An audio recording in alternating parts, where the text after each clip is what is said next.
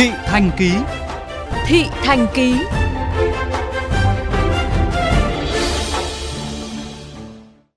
Thưa quý vị, Ban Quản lý Đường sắt Đô thị Hà Nội vừa đề xuất thành phố tăng vốn, lùi thời gian hoàn thành dự án đường sắt Nhổn ga Hà Nội sang năm 2029. Chưa kể đến những thiệt hại lớn về kinh tế và giao thông đô thị, việc thi công kéo dài chưa rõ ngày về đích như một câu trả lời đầy thất vọng trước sự chờ đợi mòn mỏi của những hộ dân sống dọc dự án, nơi cuộc sống đảo lộn vì rào chắn thi công. Ghi nhận của nhóm phóng viên VOV Giao thông. Thưa quý vị, có mặt tại đường Trần Hưng Đạo, đoạn từ số nhà 94 đến số nhà 100, nơi rào chắn thi công dự án đường sắt Nhổn ga Hà Nội. Chúng tôi ghi nhận quang cảnh điều hưu khi cả chục cửa hàng mặt phố sầm uất trước đây, nay hầu như đều đóng cửa hoặc hoang phế ngổn ngang đồ đạc. Phía bên trong rào chắn, sắt thép cong vênh, hoen rỉ, công trình ngập nước phủ rêu xanh, không một bóng người.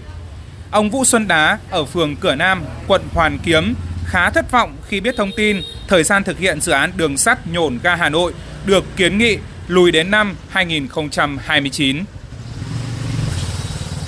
Chúng tôi nhận được cái thông tin đấy thì chúng tôi rất buồn, bởi vì là càng kéo dài bao nhiêu thì dân càng khổ bấy nhiêu. Vất vả về chuyện đi lại, vất vả về cái chuyện là sinh hoạt của nhân dân. Gần như là các cái cửa hàng ở bên số chẵn đều phải đóng cửa hết, không bán được hàng.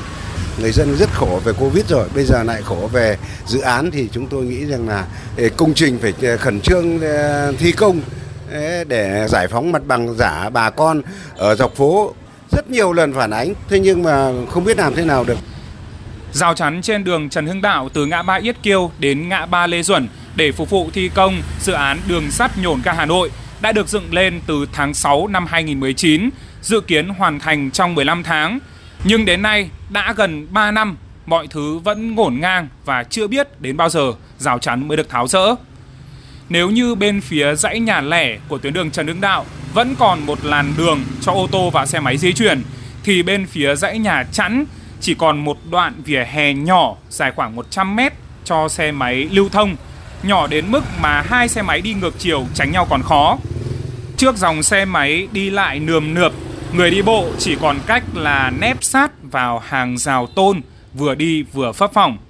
Với người đi bộ thì là nguy hiểm rình rập, còn với người điều khiển phương tiện cơ giới thì là sự bất tiện và ùn tắc.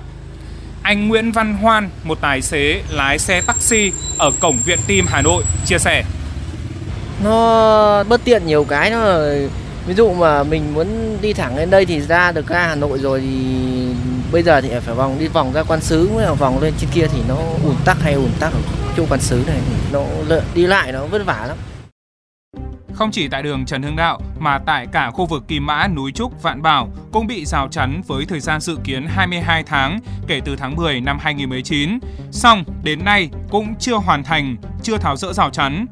Tương tự tại phố Quốc Tử Giám cũng dự kiến quay rào để phục vụ thi công trong 12 tháng, nhưng đến nay cũng chưa tháo dỡ rào chắn, khiến cuộc sống người dân xung quanh bị đảo lộn.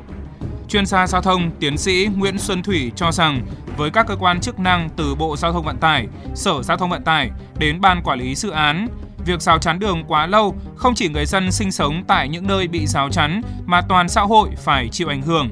Tiến sĩ Nguyễn Xuân Thủy cho rằng để xảy ra điều này, các cơ quan chức năng phải có ý kiến, không thể có chuyện không ai chịu trách nhiệm.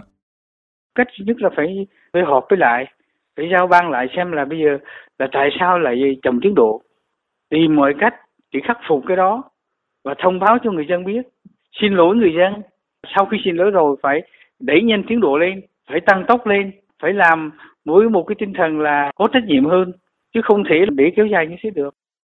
Nhiều ý kiến cho rằng cần nhìn nhận, đánh giá lại trách nhiệm của các bên liên quan, đặc biệt là Ban Quản lý Dự án Đường sắt Đô thị Hà Nội trong việc chậm tiến độ, ảnh hưởng đến cuộc sống của người dân.